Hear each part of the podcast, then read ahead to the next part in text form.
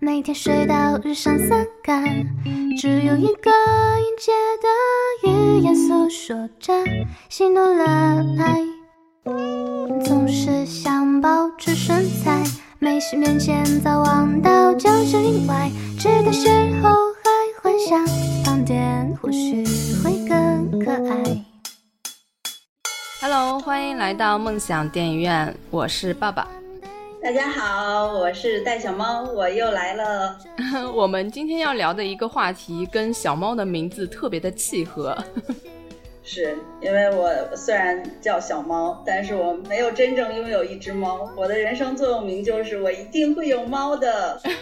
你知道我有一次在那个 B 站上面看猫片，然后所有的弹幕大部分都在写我一定会有猫的。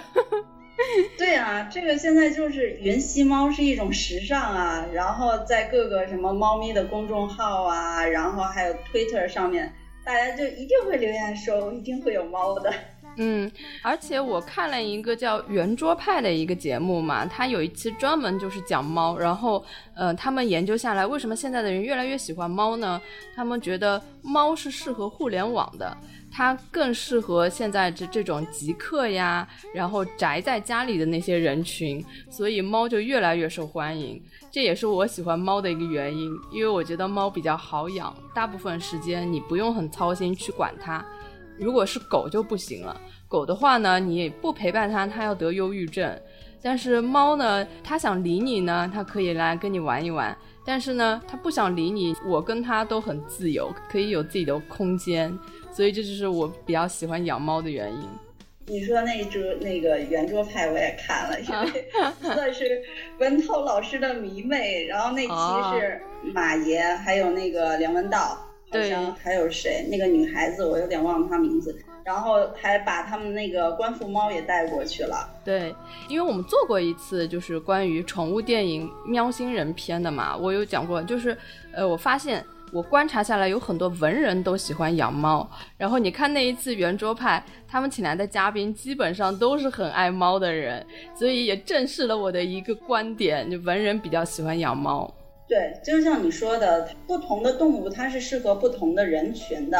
嗯，就是我虽然是亲猫派，但是我我觉得狗也很可爱，我也没有歧视狗。但我觉得它确实是跟。主人的性格是有关系的，人家不是说狗就是你最忠实的伙伴，然后猫比较像情侣，嗯，就是它个性是独立的，它需要跟你保持距离，然后你不要太黏它，但是呢又不可以忽略它，它就是一个很捉摸不定，具有一点神秘感，然后若即若离的。一种很神奇的动物。嗯，那说到就是关于猫的电影，我在我们以前的节目里有讲过，就是呃，猫的电影跟狗的电影有一个很大的区别，就是猫不像狗那么好听人话。呃，你看狗的电影，大部分你可以让它去做很多动作，你可以让它去拍有情节的片子，因为它会听人的呃指挥，但是猫就不行。你要指挥它实在太难了，所以关于猫大部分都是纪录片，即使是剧情片，它在剧情里面可能也不承担特别重要的任务，它可能就是在那边睡觉或者卖萌而已。但是如果相比猫片跟狗片的话，我个人还是比较喜欢看猫片，因为我觉得狗片就是人类赋予它的自我解读太多了，就是因为大部分人会给猫跟狗。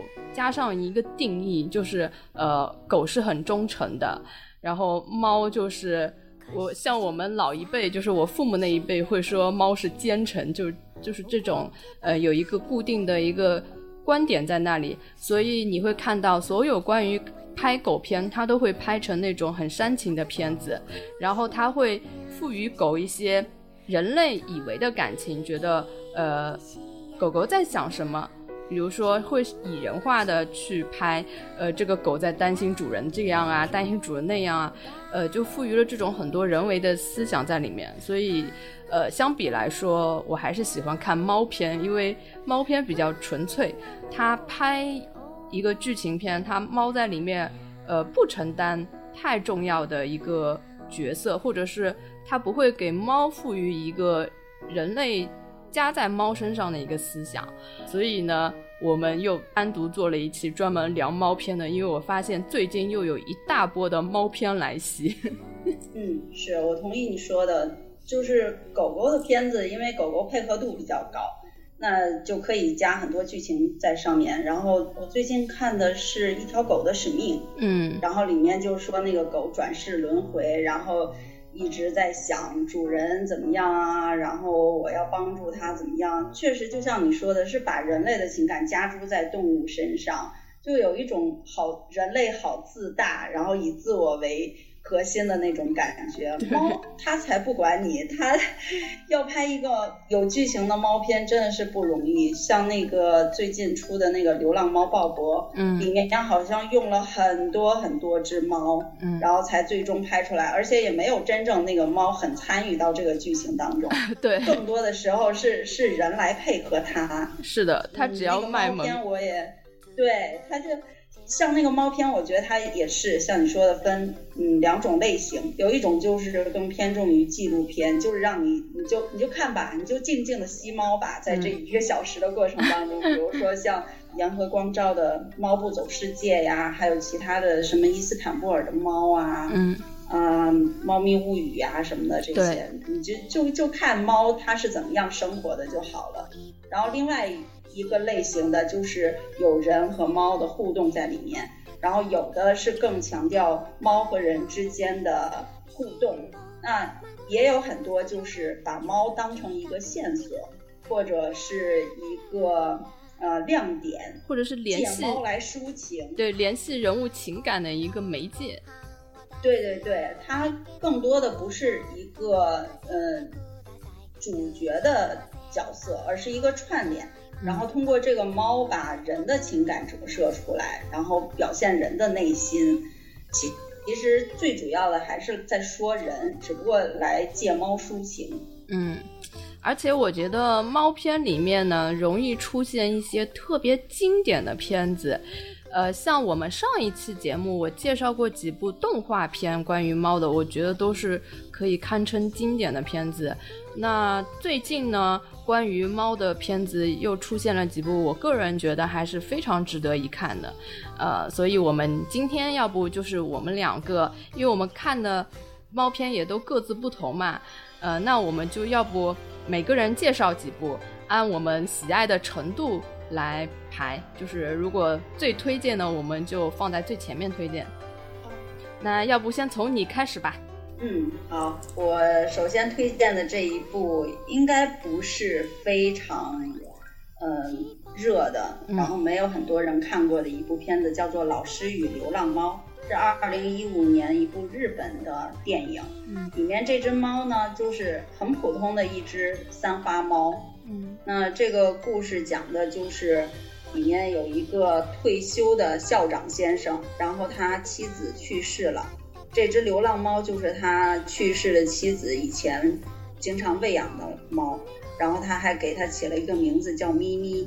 那这只猫因为它是流浪猫嘛，它不光从这个去世妻子这儿呃吃东西，还有这个小镇里头的其他人也都在喂养它，包括开美容院的。一个半老徐娘的一个老板娘，还有一个，呃，可以说是找不到什么方向，在理想和现实之间迷失的一个小卖铺的年轻的女孩子，这些人都在喂养她。然后还有一个，哎，对对对，还有一个少女，每天就是下学从那个公交车站一下车就会这个猫就在这儿等着她，然后两个人就都在。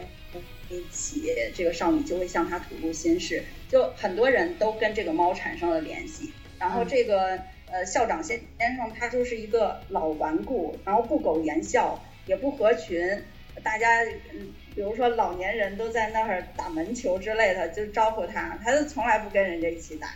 然后呃，因为这个小镇也很小嘛，他是校长，那基本上这个小镇里头的居民都会是以前他的学生。然后就会在他的身后看着他的背影，就是那种特别雄赳赳气昂昂的，一丝不苟的去去走路的那么一个样子，就感叹着说啊，校长先生的架子还是那么大呀。然后就是这样的一个一个人，他最初很讨厌这只流浪猫，因为这只猫每天都在固定的时间，就以为它还会被喂食嘛，它就会跑来，然后校长先生就会很讨厌它，因为它一来，他就会想到自己去世的妻子，啊，就把它赶走，然后妻子以前给他留的一个门上的一个洞，就被这个校长先生封起来了。嗯，啊，后来这只流浪猫就不来了，但是这个校长先生又听说好像出现了虐猫杀猫的事件，他又开始很担心，然后又开始寻找这只猫。在他寻找的过程当中，发现哦，原来那个小卖部的呃女孩子，还有美容院的老板娘，呃，也都在找这只猫，都会担心啊，我我的玉子为什么不来吃饭啦？就是其他的人也都给这只猫起了自己的名字。啊，然后在寻找的过程当中，呃，也遇到了其他的人，比如说在孤儿院里面生活，然后经常逃学，自己在街上流浪的小男孩儿，啊、还有一个到处打工，生活也看不到什么希望的一个年轻的男孩子，猫过敏的一个男孩子。然后有那种看起来凶神恶煞，但是内心非常温柔善良的修理工大叔，然后在这个过程当中就发现，嗯，每个人都跟这个猫产生了联系，然后每个人也都生活的非常的孤独，感觉都是被生活击败的人，然后大家就开始寻找这只猫，但是找了半天，其实到最后也都没有找到，最后就是大家找了一夜，然后也没有找到这只猫，呃。校长先生就回到自己的家，然后非常的疲倦，好像坐在那里就就就睡着了。然后这个时候忽然响起了一阵猫铃的声音，影片这个时候就就结束了。这个片子它可以说是不是一个典型的简单的治愈系的那种猫片儿，可以说它是很闷的，跟我想象的那种卖萌的温馨小猫片儿完全不一样。第一开始我看了好几次都没有坚持到四十分钟，我打开了至少两三次，我都没有坚持到四十分钟。天哪！然后呢，就就这一点一点的往下看。但是，请相信我，撑过前五十分钟的都是英雄。前面的铺垫就是为了在后半部大爆发。它就是那种，虽然说，嗯，片子片名当中有一个流浪猫，但是这流浪猫出场的镜头真的并不是很多。它主要还是用这个猫来把人串联起来，用一只流浪猫来勾连起一个个孤独的灵魂，甚至。嗯，在一定程度上描绘了当时的日本小镇的众生相和社会问题，比如说这个空巢的老人呐、他空巢，然后又失去了老伴儿，然后他本来以前可能非常骄傲的一个呃受人尊敬的校长，但是现在他没有一个精神寄托。嗯嗯，那个美容店的老板娘，她也是自己独立经营着小店，也没有什么亲人。呃，然后那个那个年轻的男孩子也是到处打工，照顾着自己失智的奶奶，也没有看不到什么生活的希望。还有一个嗯小卖部的那个年轻女孩子，嗯、也是在理想和现实之间迷茫，好像想要继续学业，但是又不知道自己能不能成功，不知道自己何去何从。然后那个少女就是遭受校园霸凌，甚至产生了轻生的念头。就是每个人你都会觉得，哦，原来他们是这样孤独的人，这样被生活击败的人。但是、通过这只猫，你又会觉得，即使是这样的人，也都能够对这只猫产生温柔的感情，就让人觉得这是一部又孤独又温柔又悲哀又温情的一个片子。就是最后那个猫铃的那个响声，你可以理解成哦，那个猫咪又回来了，它没有被人杀死或者虐待。那也有人解读说是这个校长先生可能就在睡梦当中去世了，这是可以做多义性解读的一个东西。总之，它就是一个非常平缓的一个片子，它也没有什么高潮，甚至有的时候可能有一些。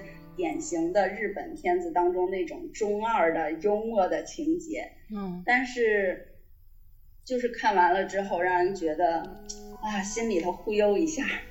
到后半部就是有啊，有这么多情绪，这么多形象，这么多孤独的灵魂，就呈现在你面前，就是让我始始料未及啊！这不是一个小猫片吗？我明明就是为了看猫咪卖萌来的，但是没想到看到这些情绪，对我来说是有很大的冲击。难道你不会很生气吗？我是来看猫的，结果猫出现了一点点。嗯。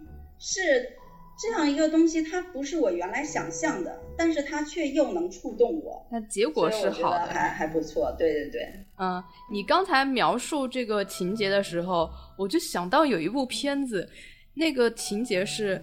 呃，男主人公去寻找他的前女友的过程中，然后就接触到了形形色色的人。我感觉有时候也可以把猫当做是一个情人，你在寻找他的过程中，然后让你接触到了很多跟你有关，或者是你。呃，虽然是有关，但是你平时不会去接触到的一些人，然后借由这个机会，你去了解他们的人生，了解他们的生活。我觉得日本片很喜欢用猫来串联这些人物跟他们的情绪。对，日本人多爱猫啊！嗯，真的拍了很多猫片儿，都是日本片儿。所以我们今天要说的大部分可能都是日本的片子。嗯。你要说的也是日本片吗？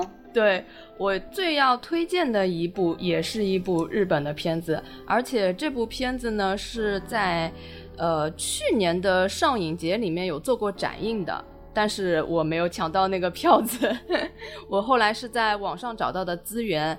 这部片子叫《假如猫从世界上消失了》，这个名字一听起来就有一种科幻感，所以就。令我感呃非常感兴趣嘛，嗯，但是一看是日本的片子，我又想可能跟那种想象中会有点不一样，因为日本还是走温情路线比较多嘛。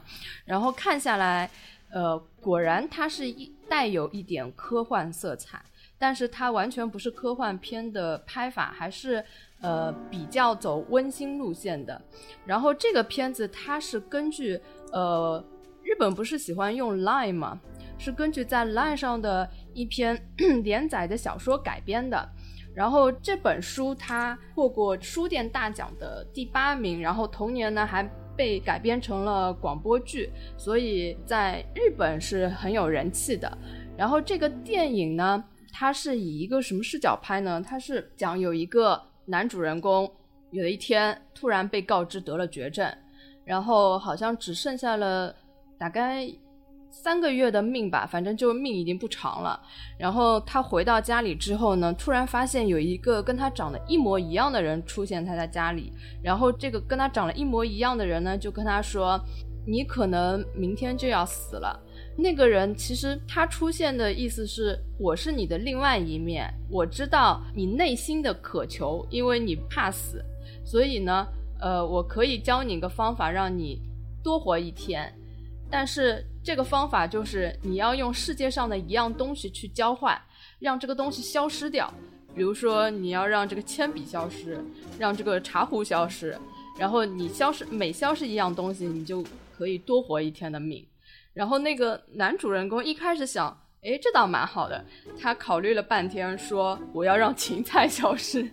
后来，后来那个那个跟他长得一样的人说，那不行，必须得是你很重要、很喜欢的东西，是吗？不是，不能你指定，要我指定，你知道吗？如果你指定的话，那太方便了。那后来他说，呃，一定要我来指定。他一开始第一样消失的是电话。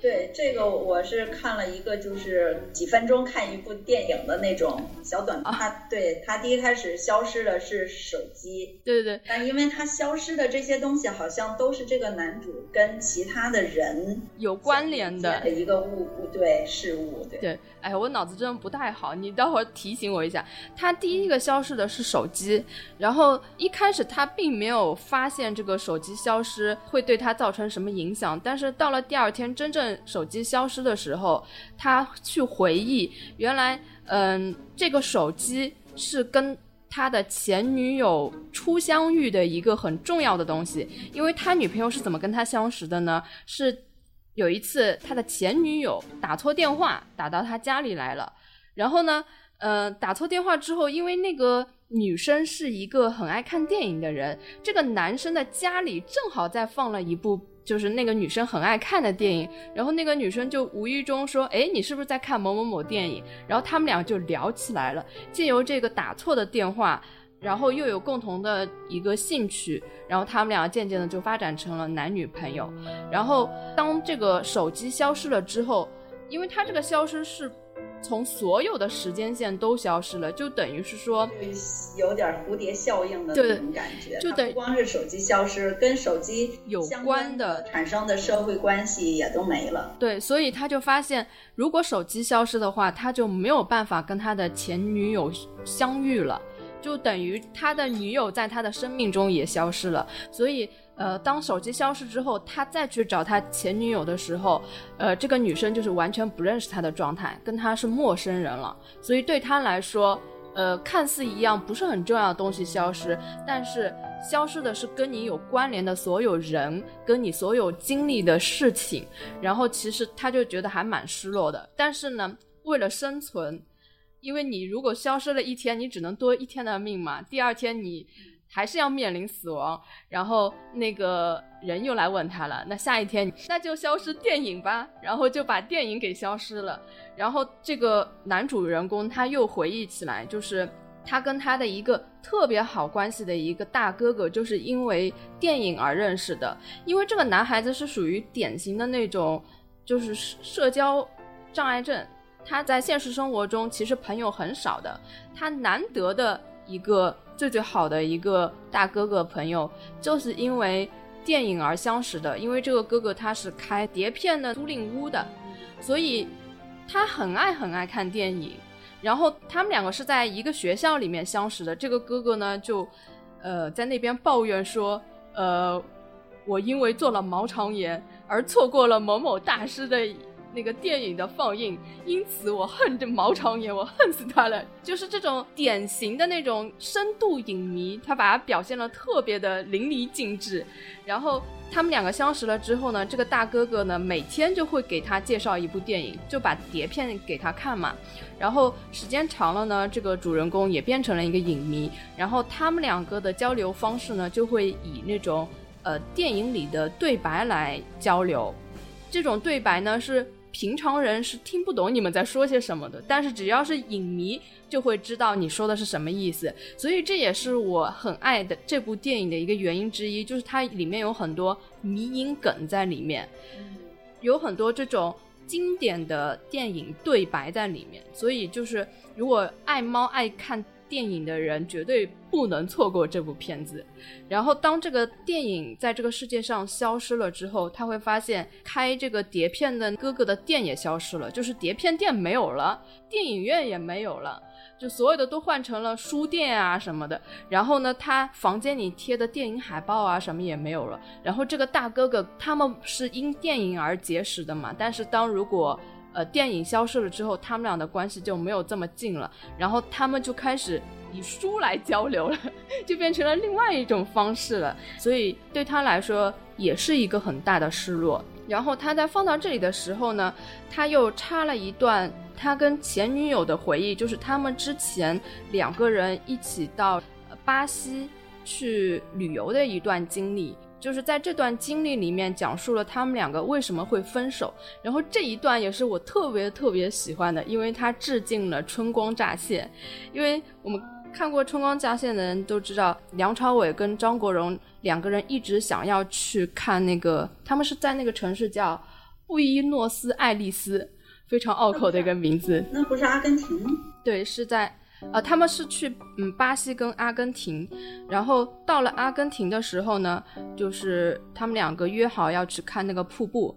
但是我们看过《春光乍现》的人都知道，这个瀑布是一个很不好的梗，就是一直要去看瀑布，在还没有看到瀑布之前，两个人就分手了。然后这里面也是这个男女朋友感感情一直很好，然后突然间他们认识的一个大哥哥发生了车祸。因为这两个人目睹了这场车祸，这个女孩子就觉得生命好脆弱。当一个人死的时候，这个世界上到底还有谁能记得她？然后就很矫情。就是你片子一开始感觉这个女的会很矫情，就因为这个跟这个男生分手了，然后他们两个开完瀑布回来之后，两个人单独就离开了嘛。他这个交代的就是一个他们两个分手的一个过程。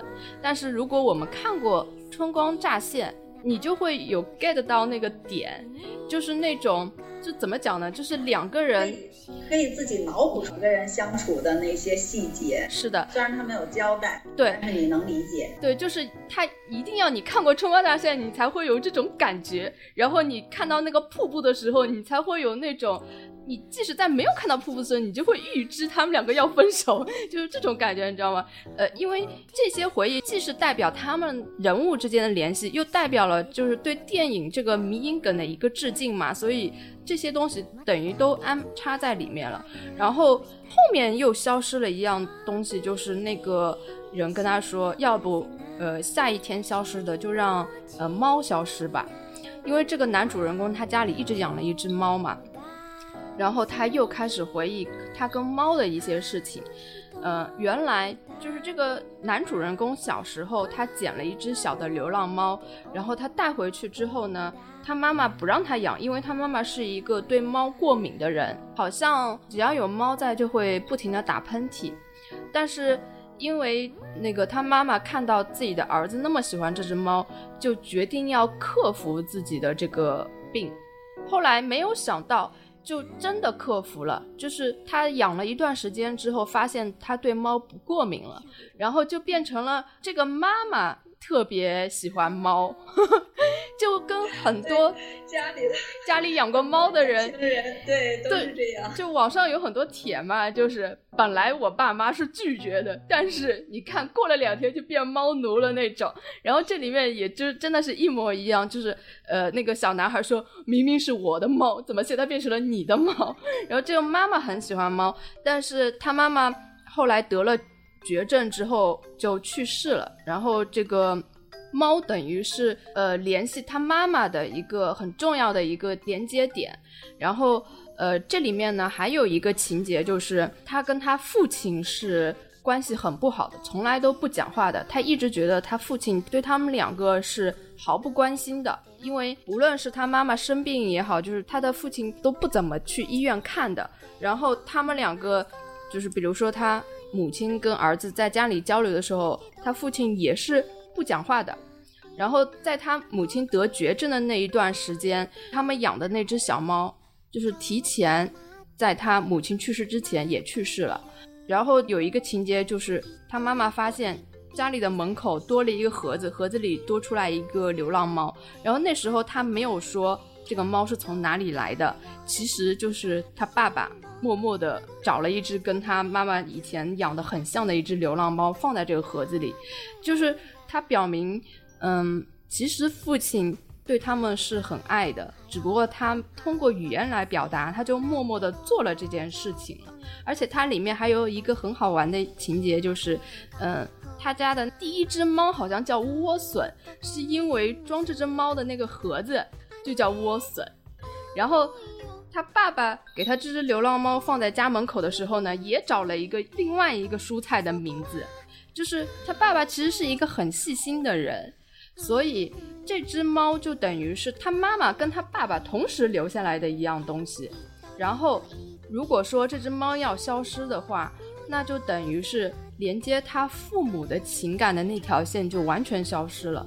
然后他觉得这对他来说是已经完全不能接受了。因为在之前已经你失去了你的跟你前女友的回忆，跟你最好朋友的回忆，现在如果还要失去，呃，关于亲亲人的回忆，他觉得，那他就不能接受了，那宁愿先先是爱情，然后友情，现在到亲情，就一步一步的去碰触你的底线。对，而且我觉得他选取的事物都非常好，一个是跟他兴趣有关的。一个是跟他这个喜欢的东西有关的，把猫放在最后一个作为要消失的东西，我觉得是最最好的一个升华情绪点的一个东西。对，我觉得他那个就像你说，他选取的这个事物，它是层层递进的。对，就手机它是一个生活上的必需品，嗯，然后电影是你精神层面的兴趣的，对，然后猫就是你情感的一部分，就相当于是以你投射到你亲情上的。是的，这个就是一步步递进的。嗯，所以我觉得他选的事物、情感点跟梗全部都用得很好，然后最后让他明白了，人活在这个世界上，并不是说呃要别人记住你，你强调让别人记住你是没有意义的。你这些跟你就跟你相处过的人事，他们都能证明你在这个世界上生存的意义。然而，如果这些人事物都消失了，那其实你活在这个世界上也并不能证明你活在这世界上，因为跟你关联的东西都消失了，你其实是没有什么意义的。所以他最后让他明白的是这件事情，就是你与这个世界的牵绊跟记忆才是最重要的，你跟你发生过关系的人和事物才是你存在过的意义。这就是他最后。传达出来的一个意思，所以他最后说：“嗯，我不交换，我宁愿明天就死去。”所以我觉得这个片子真的从各方面来说都特别好，它可以算是我年度里面的最佳的这种电影。我觉得这个片子是特别特别推荐大家一看的。尤其是对影迷来说，因为我这个迷音梗我没有说特别详细，这个说出来了可能也对大家少了一点点乐趣。你们有兴趣的话，可以自己去看。嗯，我觉得日本人他非常喜欢把猫作为一个串联，然后就成为情感上的一个羁绊。这“羁绊”这个词在日本文化当中是一个特别重要的一个东西。就是这种羁绊感，好像人和人之间通过猫产生了某种联系，然后这种联系才让你更成为一个人。对，而且我觉得这部片子它，呃，不仅仅是用猫这一个线索，它还用了你人生中很重要的各种线索去串联，我觉得特别有意思。这是我很少见到的一部，呃，这样拍的猫片。嗯，对，它这个。呃，不管是事物的选取，还是这个情感的递进，还有这种串联，我觉得都挺巧妙的。对，哎，说起来就不停的失去的这个话题，我就想起来最近这个锵锵也停播了。之前康熙停播的时候，我以前的同事朱老师还说过，今天你只是失去了康熙，以后你还会失去更多，不幸被他言中了。所以也要在失去的过程中去适应这件事情。你这么一说，我又想到了《后会无期》，他就是教你怎么告别。扯远了，我们再扯回猫片。Hang me, oh hang me, I'll be dead and gone. Hang me, oh hang me, I'll be dead and gone. I wouldn't mind the hanging, but the laying in the grave so long, poor boy, I've been all around this world. I've been all. 那我接下来想要推荐的一部片子叫做《醉乡民谣》。嗯，它也不是一部典型的猫片儿，它实际上少到不能再少。简直对，没有什么太直接的关系，它就是其中的一个点缀。嗯呃，《醉乡民谣》是二零一三年的一部片子，然后它是科恩兄弟的片子。嗯，也其中有非常。典型的科恩兄弟的环形叙事的特点，嗯，然后这部片子其实主打的是他的音乐，因为叫醉乡民谣嘛，对，其实这里面，嗯，它的标题就是，呃，是以一个人的名字为标题的，就是这个主人公为标题，然后但是它的那个，嗯，电影名就有一种意义在里面，叫做醉乡民谣，那里面就是有很多民谣的歌。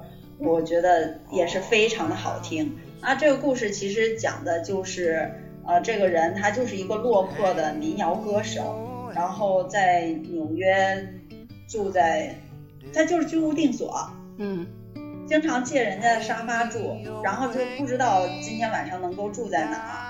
呃，有他之前有组一个组合，但是他 partner 就是跳桥死死掉了，嗯，然后他就从此就特别落魄。啊，偶尔才能有一个演出机会，也没有钱，嗯，经常就是借住人家的地方。有一次在一家借住的时候呢，他早晨走的时候，人家主人已经出门上班了，然后他要走的时候，那个门一下子就就带上了，然后猫从里头，那主人家的猫从里头窜出来，是一只姜黄色的猫，就咱们其实就是咱们所说的橘猫，但是对。就是很容易长很胖的那种，嗯，然后但是在英文当中，他们都叫 ginger cat，就是姜黄色的，嗯，然后这猫就跑出去了，它就也没有办法把那个猫再捉回去了，嗯，后来它把那个猫给弄丢了，也不敢跟主人说，就说我猫在我这儿，然后回这几天先跟我待着，然后回头我再给你送回去。但是后来他又在那个咖啡馆儿，在跟这个所谓的炮友吧，在说堕胎的事情的时候，又忽然看到这只猫，然后又又赶紧出出去把这只猫抓住，呃，带着这只猫坐地铁啊，然后带着这只猫去芝加哥去面试吧，算是，嗯，结果也失败而归，最后就把这只猫又带回到主人家，结果发现。带回来的是另外一只猫，人家原来主人家的猫好像是不知道是公的还是母的，反正他带回来一只就性别不一样的猫。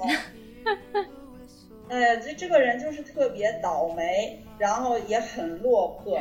他就是一个很失败、做什么都不成功的人。对，嗯，但是这个片子里头就是有很多很好听的歌，我特别推荐他一上来唱的那首《Honey or Honey》。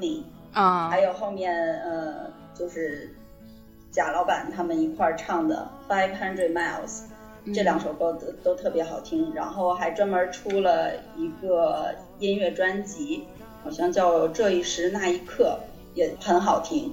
然后我就之所以要推荐这部片子，就是因为它特别触动我，因为我自己有在纽约留学的经验，我也经历过坐纽约地铁的。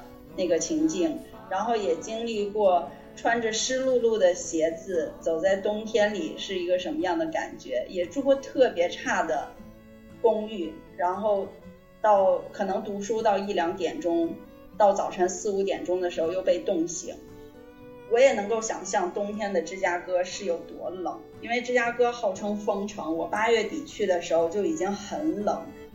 真的就是不要想不开，在六月到九月之外的时间去芝加哥。我能想象冬天的芝加哥会有多冷。然后他穿着很单薄的外套，抱着一只猫去去寻求更多的音乐的机会，最后却无功而返。嗯，我这个片子我嗯，我印象我印象最深刻的是，它有很多以猫去看的视角。因为它带着猫的时候，它会有那个，因为猫的视角比人要低很多嘛，它会有很多是从呃地板呢，就是拍人脚的那种镜头啊。然后如果猫跳到这个窗上，它会有猫视角去看世界。我这个印象比较深刻。哦，我我这个我倒没有注意，我就是觉得，哎，这只猫好可爱呀，好可爱呀。对。然后这个人好倒霉啊，好倒霉啊，这些歌好好听啊，好好听。还有一个就是我在看的时候，我就觉得，哎，国外的猫怎么都这么乖呀？就是你如果抓过猫，你就会知道，就是它怎么可能乖乖的跟着你走？它居然把一个就是外面的流浪猫就直接给抓回来了。要是在我们这儿的话。我是抓过流浪猫的，简直凶到不得了。你们，你们就是把一只流浪猫抓回去？是呀，就是很凶很凶的，根本就不可能那么乖。所以我就觉得，是不是水土不一样啊？或者还是橘猫的脾气比较好呢？可能它也是费了一些劲儿吧，而且它中间也是几度都把猫弄丢了，只不过有的时候就立刻在那个地铁车厢里头就把猫揪回来了。对 对对，呃，其实这个片子我也挺喜欢的，因为其实科恩兄弟的片子，他的呃个人印记很强烈嘛。这一部大家都说已经是很不像科恩兄弟风格的一部片子，但是相反，我倒挺喜欢这部片子的。对我也是很喜欢，我觉得它主要是能够唤醒我个人的情绪的认同。我喜欢他是因为他这个 loser 到最后还是 loser，他没有任何改变，就是这个时间线又循环了。我觉得人生中有很多东西，你可能费了很大劲儿，绕了一大圈，最后又回到起点。他这个电影讲的就是这个，我觉得就是跟我们的人生很像，所以我还蛮喜欢的。而而且我觉得就是。如果他 loser，你觉得他特别活该的话，也可能没有什么共情。我有的时候就觉得你好像能在他身上看到失败的自己一样，就是你知道你很失败，然后你努力的想要去把事情往好的方面推动，但却又一事无成。其实我觉得这个男主很倒霉的，就是他第一开始做这些事情的动机就是这个贾老板的女朋友。然后他算是他的好朋友，他经常借住那一家那个叫 Jane 的那个女生，说她怀孕了。嗯，其实这个 Jane 就是也挺表的，因为她也不光跟嗯这一个人出轨过，她也跟别人睡过。然后他就想要找钱去帮他做流产手术，然后他又想要找自己的海员证，然后去继续做海员赚钱。呃，然后为了要继续做海员，他又需要交一笔钱。那为了交这一笔钱，他又去参加了那个贾老板组织录的一首歌。那为了尽快得到钱，他就没有要这个呃日后的版税，而是一下子就拿到一笔钱。最后他拿了这个钱之后，又没有找到那个海员证，又没有办法去做海员赚钱。然后。那个版税也没有他的份儿。那首那首歌大火了之后，他也没有分到钱。然后他想要去芝加哥寻求更多的机会，也没有寻求到。呃，找那个做流产的医生去询问这个呃给钱的事儿。那医生又说，你之前那个女朋友其实并没有堕胎，也就是说，他现在不知情的情况下自己有了一个孩子。我就觉得这个人虽然说很失败。然后有些事情做的也很不地道，但是你又觉得他很倒霉，就对他恨不起来的那种感觉。我发现你就是喜欢这样的人，你不是还喜欢海边的曼彻斯特那种很丧的那种人吗？其实，呃，我我是觉得他是那种恨不起来，是因为。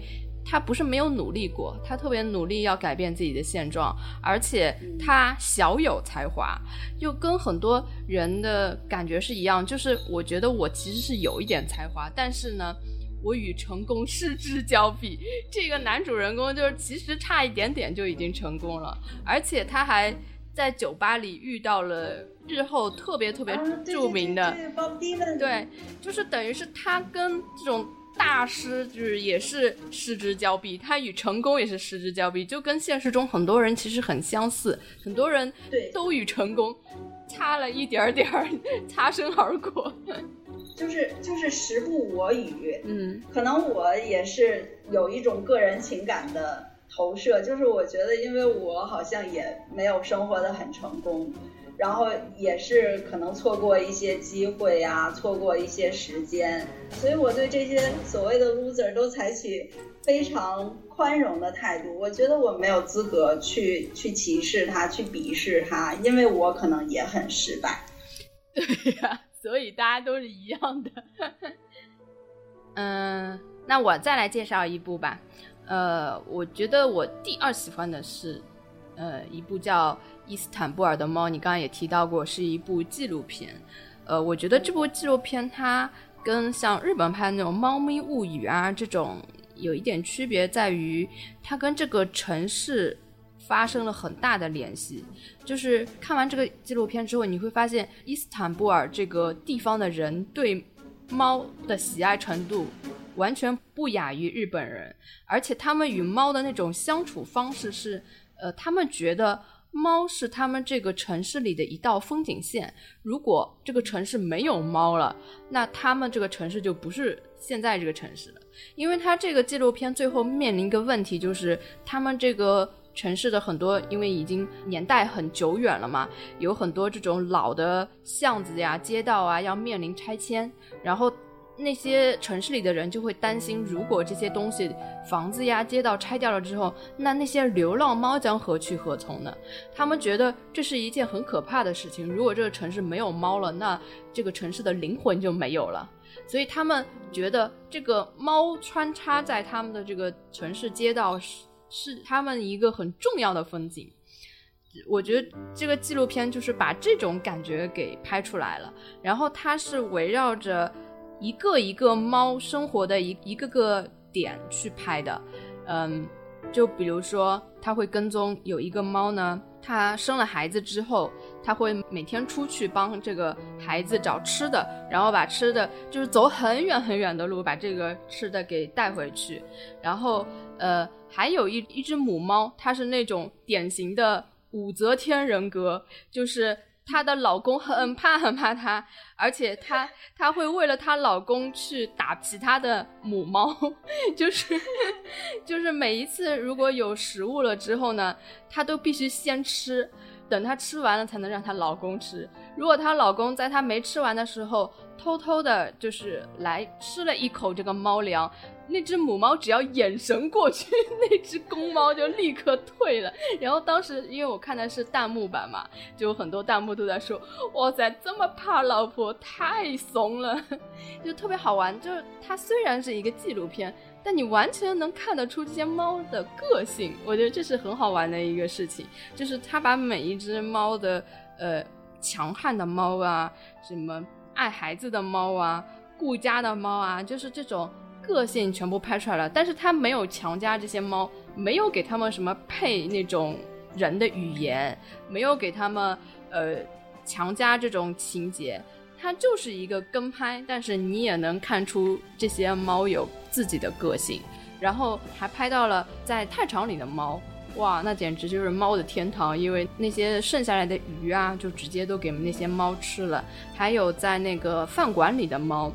嗯，他拍到有一个饭馆里，当有顾客在的时候，呃，他不会进这个店里面去骚扰他们做生意，他就会默默地待在这个店外面，然后一等这个顾客走掉了之后，他就会把爪子贴在这个玻璃上面，跟他们说：“哎。”可以给我吃的了，然后这个店员就会出来给猫吃东西，就是他们好像达成了一种和谐一样，就是不会有那种赶猫走啊什么，然后猫也蛮懂事的，呃，就是这种，我觉得可能是他们长期形成的一种，就是人跟猫是互相很和谐的一种关系，所以呢，这些猫也不会去给人带来太多麻烦，这些人也不会去赶他们。所以就变成了一个正向的循环，所以他们就会活的就互相相处的方式特别好。看完这个片子的人都会觉得，哎，觉得他们当地的人心很善，而且都会想要去那边旅游。我看完之后就超想去，因为那边的城市也很好看，然后又到处都是那么多可爱的猫，然后通过他们对待猫的态度，又会觉得他们人都很好，而且他会采访那些。一直喂养猫的人，你会发现这些人的谈吐也很好，就从他们对待猫，然后由对待猫而产生的一些，就是发出的一些感叹，会发现他们都是一些很有想法的人，就觉得他们还蛮有呃文化，就是蛮有那种思想，就觉得那边的人应该都还蛮有趣的，所以我觉得这部纪录片还是很推荐大家一看的，它不是那种。单纯的拍这个猫是怎么萌，它这里面是一个就是互动的一个关系，而且是流动的。它是从这个地方回到那个地方，然后最终呢，它又回到了它呃片头拍的第一只猫身上。所以我觉得，嗯，这个纪录片还是属于那种不枯燥。很好玩儿，看了绝对满足你们云吸猫的人，因为那简直就是个云吸猫的城市，就那些猫都是共享猫，就走在马路上你就可以去摸摸它们啊，因为它们跟人相处了熟了之后，就不像呃我们中国有很多流浪猫很凶，你不敢去碰它嘛。那边的猫你就会发现很温顺，你基本上不用担心它们会伸爪子，所以还蛮好的。这个片子很有意思，我不知道他们是不是受了《爱乐之城》的启发，这个片子也被叫做《爱猫之城》啊。呃，我也觉得好像，嗯，看过这个片子的人肯定会觉得很想去这个城市旅游。我没有看过，但是听你这么说，我觉得可以想象出来，这个片子拍的。那很有技巧啊，因为它不光是要呈现猫和人的关系，而且它还能够把猫本身的生活。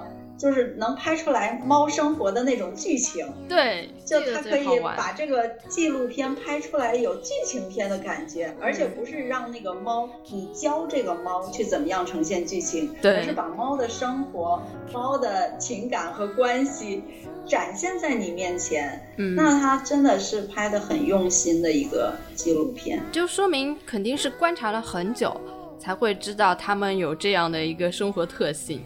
嗯而且这个拍摄者，我觉得是很有心的人，他就是能够注意到猫的这种互动，还有猫之间的情感，以及猫和人之间的情感。对他，我也真的好想去旅游啊！是呀。好，那我接下来想要推荐的这部，可能大家也都比较熟悉了，就是新出的这部《流浪猫鲍勃》。嗯，它是英国的片子。啊，这里面的猫也是一只橘猫，姜黄色的大猫。嗯，它本来，嗯，因为它就是一只流浪猫嘛。那这个故事的主角是一个戒毒青年，就是他本来吸毒，但是他经过社工的帮助，给他找了一个小公寓住。然后他搬进去的时候呢，就有一只猫进来偷他的东西吃。然后他们，呃，本他本来想把这个猫送走。后来这个猫就一直跟着他，然后他就好像不得不收养它。后来就发现他去街头卖艺的时候，因为有这只猫在，就吸引了很多人的注意，然后也帮他带来了更多的收入。他好像呃渐渐的能够走上戒毒的这条路，能够寻找自己真正的生活。这是根据真实的故事改编的，然后这个戒毒青年好像呃以他跟呃叫抱抱的这只猫的经历写了一本小说，然后这个电影就是根据他这个小说来改编的，就是说一只猫怎么样改变了一个吸毒青年的生活，真的是有猫万事足的典型，是。而且这只猫就真的像招财猫一样，因为它在英国，好像是就是在伦敦，它卖艺的那个地方就叫考文特花园，就是很多卖艺的人都在那儿，呃，去在街头卖艺，然后希望人们能给他点钱。就因为有这只猫在，它吸引了很多人的注意。后来就是有人看它就不顺眼嘛，觉得它仗着这只猫赚了更多的钱，都没有人看我们的表演，然后就去找他麻烦。他又被禁止在街头表演了，然后他又为了要养这只猫，为了自己继续生活，他又去别的地方打工，卖报纸什么的。然后又因为带着这只猫，就又很多人专门就跟他买。其他卖报纸的人，他们都有自己的地盘，都说就是不能抢我的生意。但是有的人就是看到他有这只猫，就是要跟他买。所以这只猫就好让人羡慕呀，而且这猫不知道为什么就认定它了。嗯，里头就有一个老太太说，我以前也有一只呃 ginger cat 姜黄色的猫，它们有钢铁般的意志，它选择了你，它就是认定了你。我也没有养过猫，我也不知道是不是橘猫真的会有钢铁般的意志，选定你就跟定你了。好像他们国外就是说橘猫好像。就觉得橘猫是特别忠诚的猫啊，我也不知道，好像是他们有这种说法。我只听说过橘猫很容易变成猪，哎，这是我们，这是我们网上就是十个橘猫九个胖，对，然后这里面的猫也那么胖，因为它是流浪猫本人有出演，就是当年。他的那个真的这只流浪猫也来演的，然后我当时看的时候我就觉得，你都已经是只流浪猫了，居然还长这么胖，有没有一个当流浪猫的自觉？就是啊，跟人抢东西吃，你怎么样身手矫健？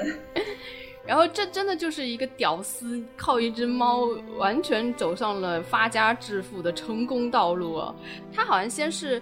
一个 YouTube 的一个视频传到网上被那个疯传，然后就有这个报社的记者，本来呢是想给他写一篇报道的，后来说，嗯，干脆你出一本书吧，然后他就出了一本书，成为一个很畅销的书。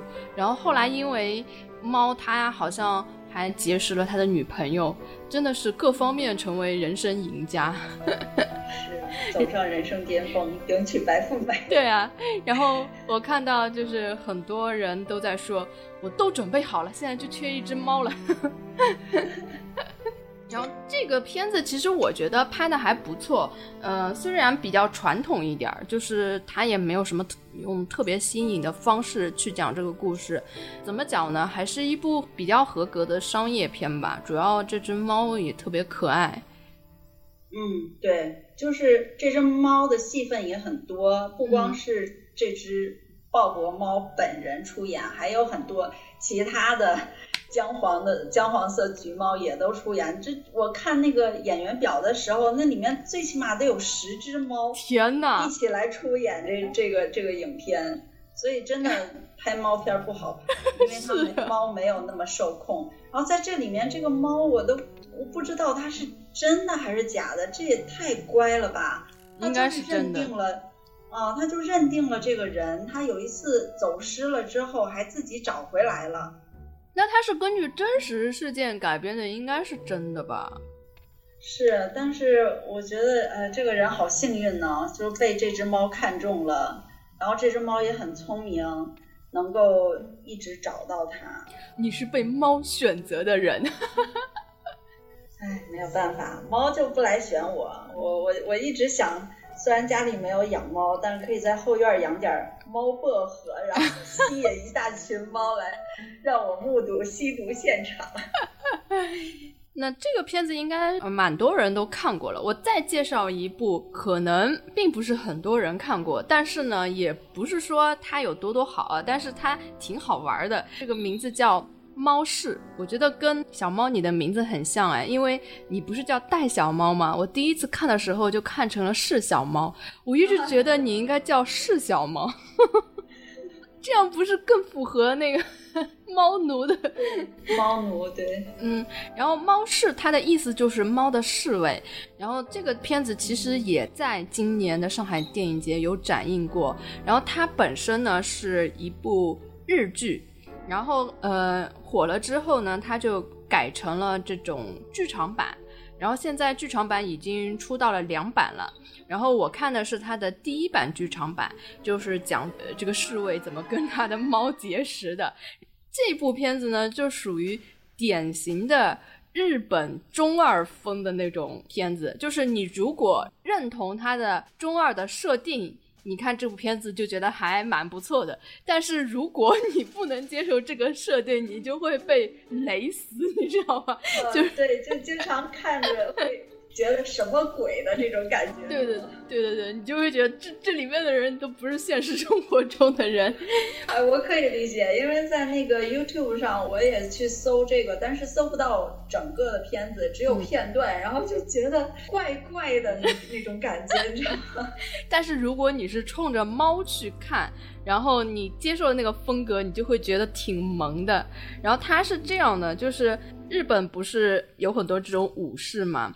然后他是属于一个落魄武士，就变成了浪人。然后呢，他是一个剑法很高超，但是他不敢杀人。但是呢，就是日本武士，就是你如果不敢杀人，你就没有资格做武士，而且是要被唾弃的。所以说，他是一个武功很高，但从来不杀人的一个武士，所以他就一直找不到工作嘛。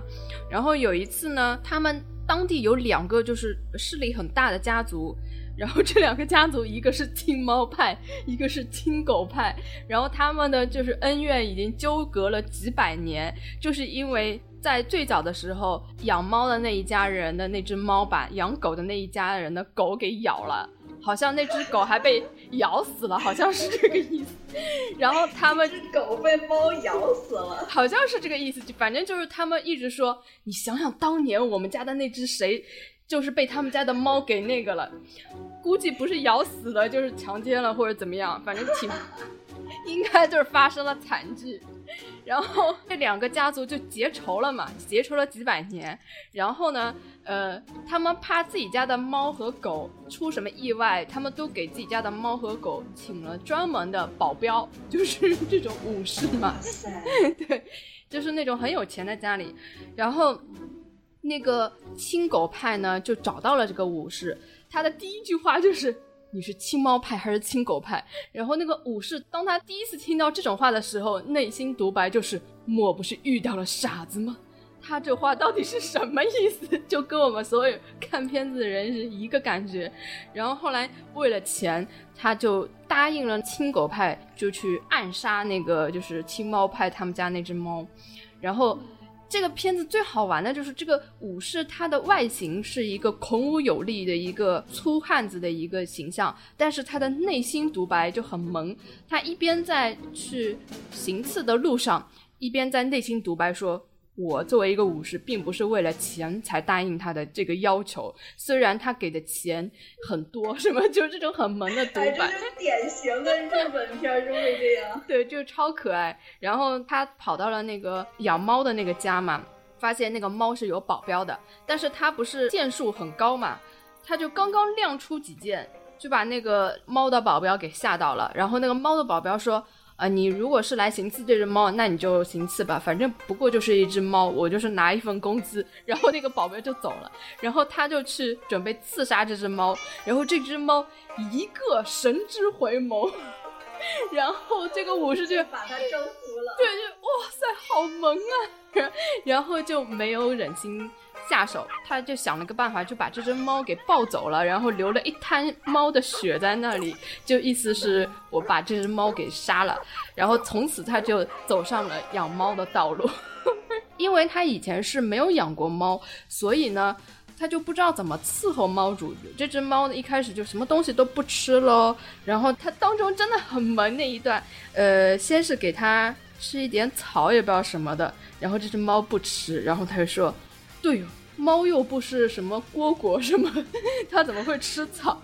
然后他又给吃鱼，然后这只猫也不吃鱼。然后他说：“对哦，你也不吃，应该它要吃熟的。”然后他就把鱼给烤了，烤完之后这只猫还是不吃，然后他就没有办法了，他就又回到这个养猫的那家人家去偷猫粮。然后后来发现，原来这只猫一直是吃马肉的，它养的很好。所以他就为了这个猫跑到那个家人里面去 去偷马肉，然后反正就是一系列后来讲的就一系列，呃养猫的趣事，到了最后他就真的彻彻底底的变成了一只猫奴，然后你就会看到一个反差萌，一个长相很凶很凶的一个武士，成天怀里抱着一只猫，特别可爱，然后这个片子基本上就是。讲这只猫五是怎么养猫的。后面它还有另外的一部剧场版，对对对，是我现在看到一半儿。其实这个片子它有一个问题，就是它节奏比较慢。我的片子很多都节奏很慢的。对你看的时候会觉得，哎呀太慢了。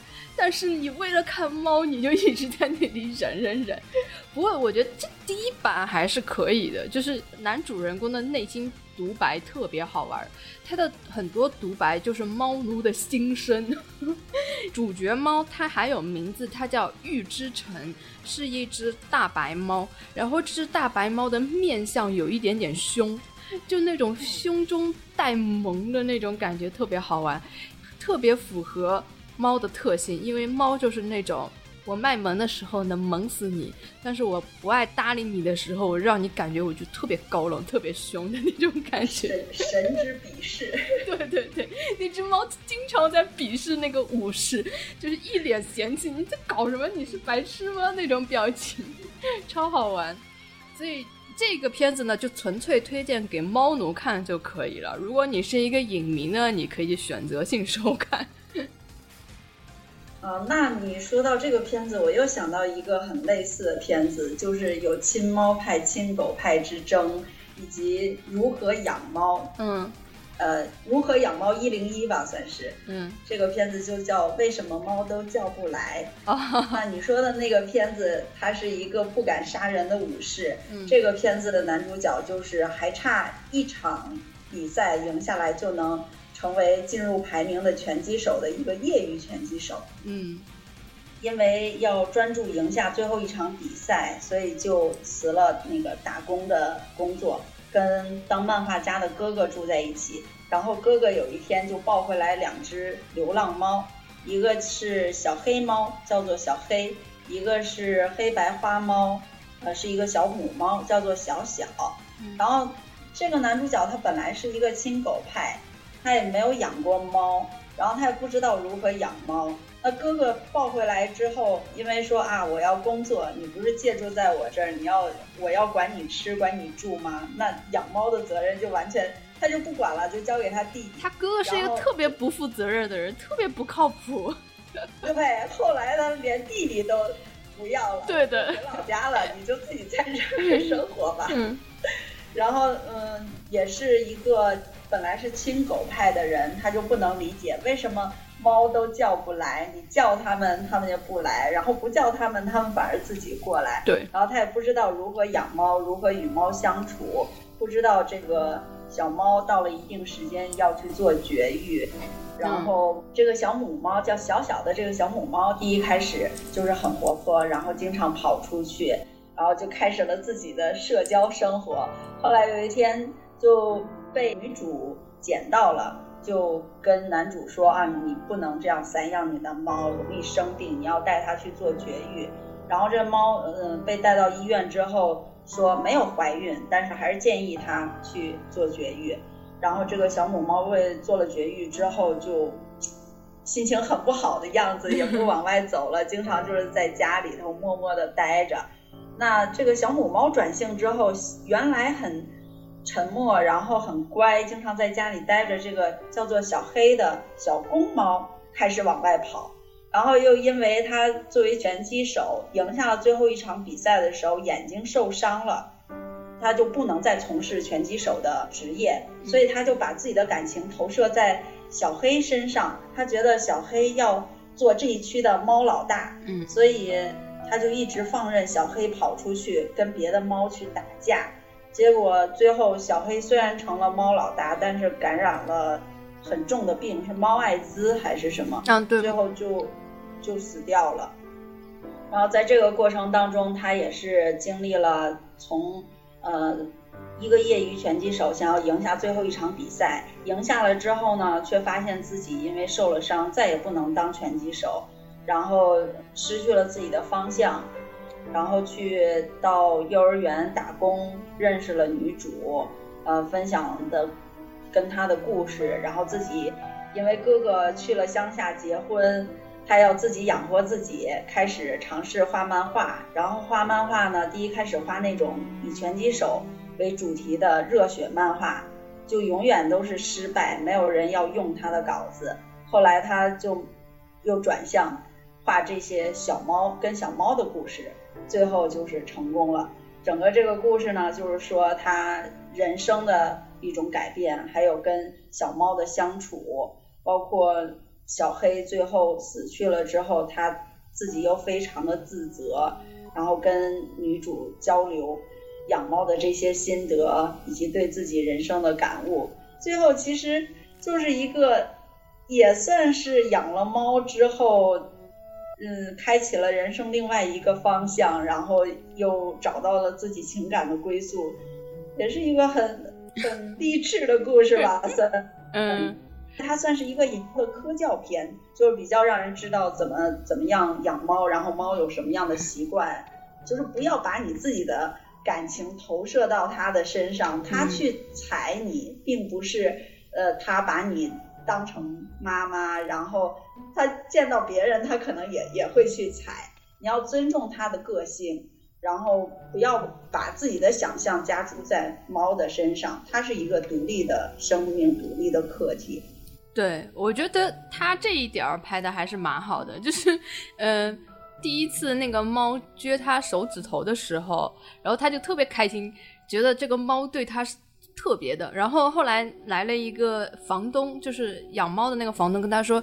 呃，其实猫对每个人都是这样的，然后他就觉得很失落，觉得他不是对猫来说是最特别的那个人。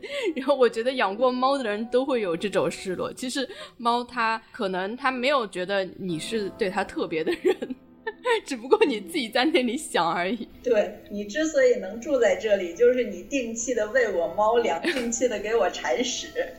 对啊，呃，这个片子我因为也看过嘛。它吸引我的第一个就是它的这个名字，因为这个名字简直太典型了。就是我家的猫，我叫它从来不理我，它只有它自己想理我的时候才会理我。但是如果它不想理我，你是怎么叫都叫不来的。所以我其实我本身是带着那种期待去看这个片子，但是这个片子里面没有在这一点上做太多的说法。他没有说他为什么猫叫不来，对对，他更多的是用一种台词的方式把这个主题点出来的。嗯，那个房东说是这样，然后他在那儿附和说，对对对，就是这样。对，但是嗯，对，确实是用情节的方式或者是双方互动的方式体现这个关系，并没有特别的体现。对，所以我当时看完还是有点小失望的。嗯，不过这个好像也是。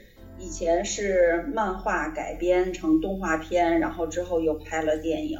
总之，就日本人就很爱猫，他们有很多猫的动画片呐、漫画呀、电影。嗯，好像是说这个漫画本来就是有的，然后这漫画里的这两只猫的形象已经在日本呃蛮有名了，所以我看片子的时候，好像就是有评论说漫画里的这两个猫的形象更可爱了什么的。就等于是电影里头，它是有表现它那个漫画是怎么画的，确实很可爱，对，确实很可爱，形象画的真的很萌。嗯，而且这个男主人公是一个就是本身觉得自己根本不能画漫画的人，结果，呃，我觉得这是遗传了，因为他哥哥就是画漫画的吧，对吧？嗯，而且他哥哥说，就是小时候明明弟弟画漫画比他画的还好。哦。那就等于是他本身就是有这个天赋的，然后借由猫给激发出来了。嗯，所以猫真的是因为有有猫介入他的，改变了他的人生，然后也是让帮助他走上人生巅峰，有其白富美。就是呀，我要叫一下我家的猫，涵涵，涵涵，你过来一下，你来不来？你看我我家猫又叫不来，我想撸它，它又不来，它连喵一声都不理你。它回头看了一眼，特别藐视，啥？我在睡觉晒太阳。涵涵，来一下嘛，给个面子。哦，你看我晃一下吃了，它就来了。好，我们继续聊，我继续撸猫。哎呀，太爽了，聊着猫片撸猫。对呀，好羡慕呀。快去养一个吧。嗯，对，接下来是咱们都看过，比如说《九条命》，还有《激怒猫》。我觉得这两部片子吧，它都不算是我那个预期中的毛片，就是本来预期挺高的，但是最后，呃，拍的都一般般。然后，《九条命》它属于有一点是 CG 猫，并不是真的猫，都是 CG 做出来。我我。我觉得那个九条命里头那只猫不是我特别喜欢的那种猫，因为它假嘛。嗯，对，它就是把这个人的灵魂放到猫里面了。我觉得又是又是有一种人的自我感情的投射。其实猫才不会这个样子。对啊，而且就是呃，我看有很多。养猫的人都特别讨厌这部片子，因为它有很多那种猫的习惯是完全不对的，而且它会把猫的粮食跟猫的上厕所的盆放在一起，这个其实是很不好的。然后我最最不喜欢的就是他把猫 CG 化了，就等于是一个像那种以前看那种什么猫狗大战啊这种的，其实就是看个乐，没什么表现猫真真正的特性是什么样，它还是。服务于你这个故事，但是这个故事其实也很也很扯，就很老套的一个故事。对，就是通过一个呃灵魂加注在猫身上，让它知道家人才是最重要的，工作不重要，要花时间陪家人啊什么的。嗯，这个其实就是没有没有猫的个性在里面，完全就是把人的性格投射，以猫为载体投射出来。嗯。但如果光作为一个故事来说的话，我也觉得这故事也不是很精彩，就有点像呃美国的那种喜剧片屎尿屁的那种 片子，挺搞的那种。反正我个人不是太喜欢。然后基努猫呢，其实我也觉得拍的。一般，但是它也有很多亮点。一个亮点呢是那个养猫的人会经常给猫搭建电影里的场景，然后呃让猫扮演电影里场景里的角色，像什么星球大战猫啊，教父。对啊，我觉得超可爱，而且它不是影片结束把它拍的这些照片一张一张放出来吗？然后拍了太赞了，我就觉得这个电影最大的亮点就是他拍的这些猫的照片儿，我超想学一学他咋弄的。对，你们家猫会不会那么配合呀？你能不能给他们拍一组？肯定不会。一是我也没那么大本事，他搭的那种场景都特别好，很逼真。然后，然后还给猫做道具啊、衣服啊什么的。还有就是猫也不一定有那么配合哦。我觉得他这个太赞了。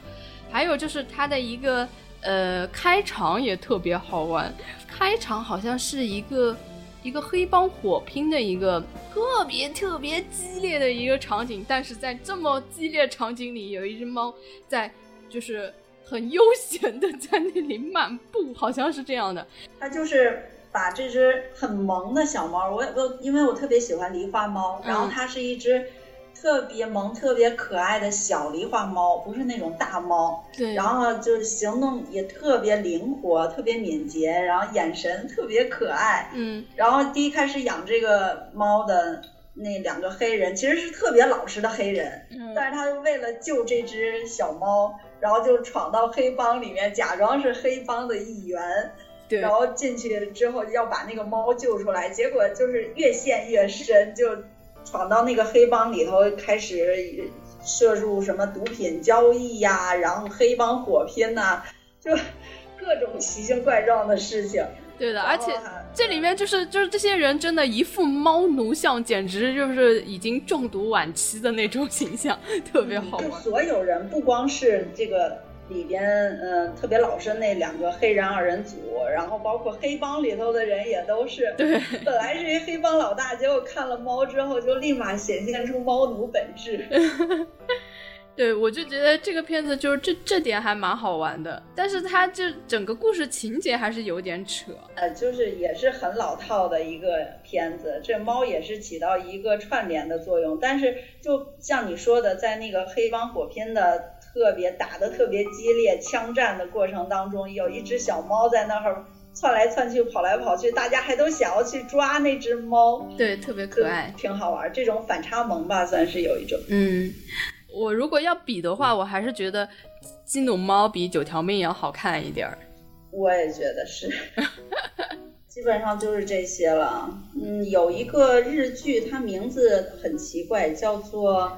面包与汤与猫咪好天气，它里头提到猫咪，但是实际上这个猫根本就没什么戏份。它讲的就是一个也三四十岁的一个日本的呃女生，然后她本来在编辑部工作，后来又给她调换工作，就不让她出做书了，她就辞职了，回家继承了她妈妈以前的咖啡馆。然后他每天就是做一款面包，做一款汤，然后开特别小的店。这过程当中有一只猫跑到他家，他就养起来。后来那个猫又走了，到最后又自己回来了。